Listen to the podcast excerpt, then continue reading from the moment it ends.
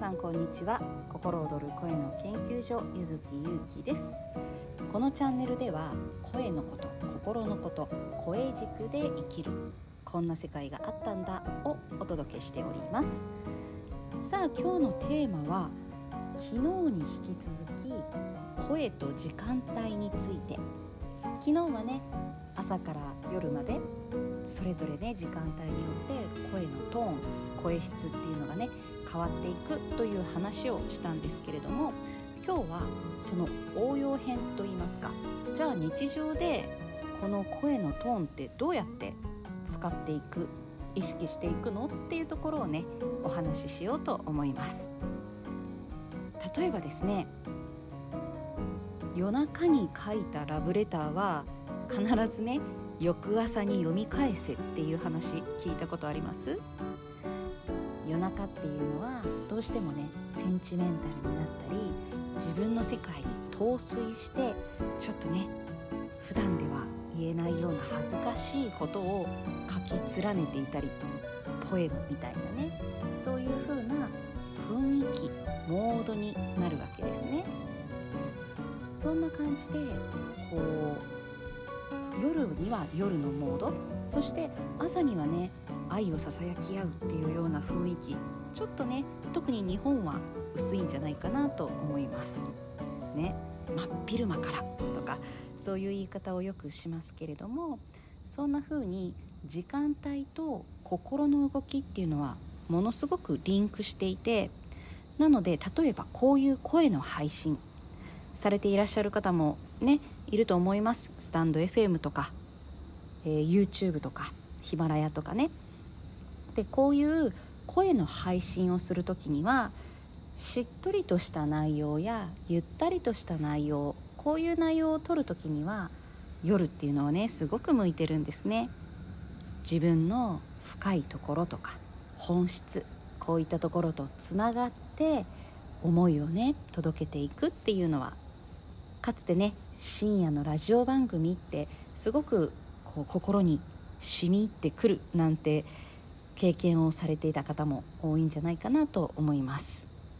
そんな感じでね夜の配信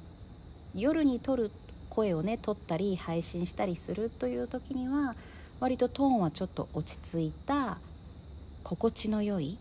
自分の内側とつながるようなゆったりとしたこういう声になっていきますし逆を言うとそういう声の方が受けてもね夜だといきなりこう「皆さんこんにちは!」ってこう元気よく来られてもちょっと夜のモードには合わないというようなところがありますで逆に朝朝ね配信をしたりあるいは聞く側の場合は朝聞くもの YouTube や音声配信朝触れるものというのはゆったりとしたものよりもちょっと活力を上げてくれるようなそういう声そういう声のトーンそういう内容のものに触れると一日がねスキッと始められる。声っていうのは振動なので振動っていうのは揺れですね。空気の震えです。そしてこの震え振動というのは共振共鳴していきますから。なのでね朝パキッとね活力が入るようなそういう声にそういう振動エネルギーに触れるとそこに自分のエネルギーや声振動がね共振共鳴を起こしてよしやるぞという気持ちにさせてくれる。なので聞く方としてはですねそういう自分のスイッチを入れてくれるようなそういう声そういう番組に触れていくといいですし配信側の方はそこをねちょっと意識して何時ぐらいにどんな状態の人が聞くのかを意識して配信する内容というのは録音したりするというのがいいんじゃないかなと思います。でもちろん気持ちもですね朝は活力スイッチやる気あと交感神経をね優位にさせていくという時間になりますからそういう内容ちょっと元気づけるとかねちょっとクッと刺激になるようなお話であったりあと学びになるようなそういうものっていうのはすごくいいですね。朝から昼にかけて。そして夜になっていくにつれてやっぱりね昨日もお話ししましたように静かな雰囲気にどうしてもねなっていきますので今度はちょっと心に届くとかメッセージ性がある。ね。自分の思い感じていることっていうのをお届けする。そういう時間にしていくっていうのはいいんじゃないかなと思いますね。聞く側の場合は自分のそうですね自分の金銭に触れるようなものであったりあとあこの人好きだなってね。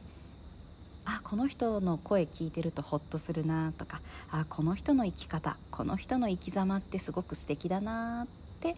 思う人の声やエネルギーに触れる。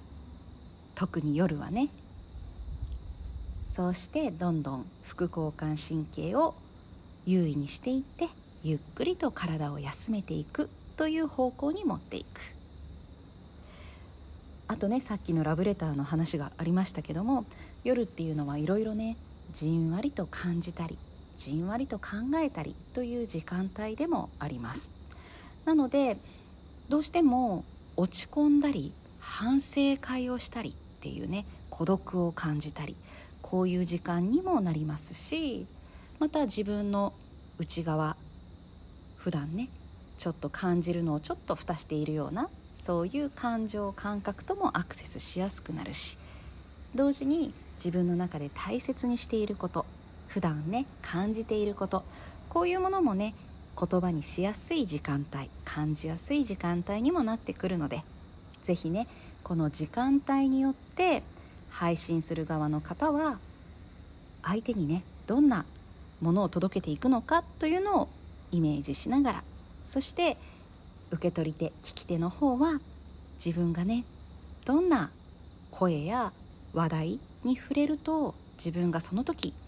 調子が良くなるか心地よくなるかこれを意識しながら是非ね、えー、聞いてみたらいいんじゃないかなと思います。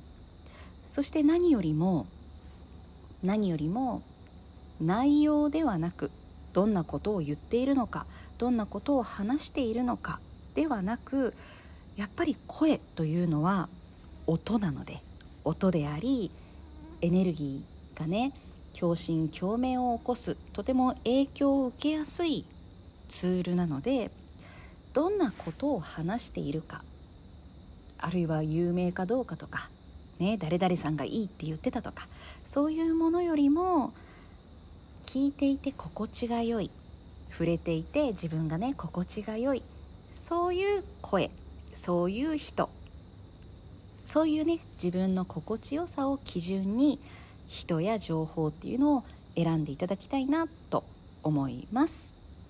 はい。ということでね今日も夜のバルコニーからお届けしましたのでちょっと小声ではありますが。はい。今日もありがとうございました。ではではまた。ゆずきゆうきでした。また明日。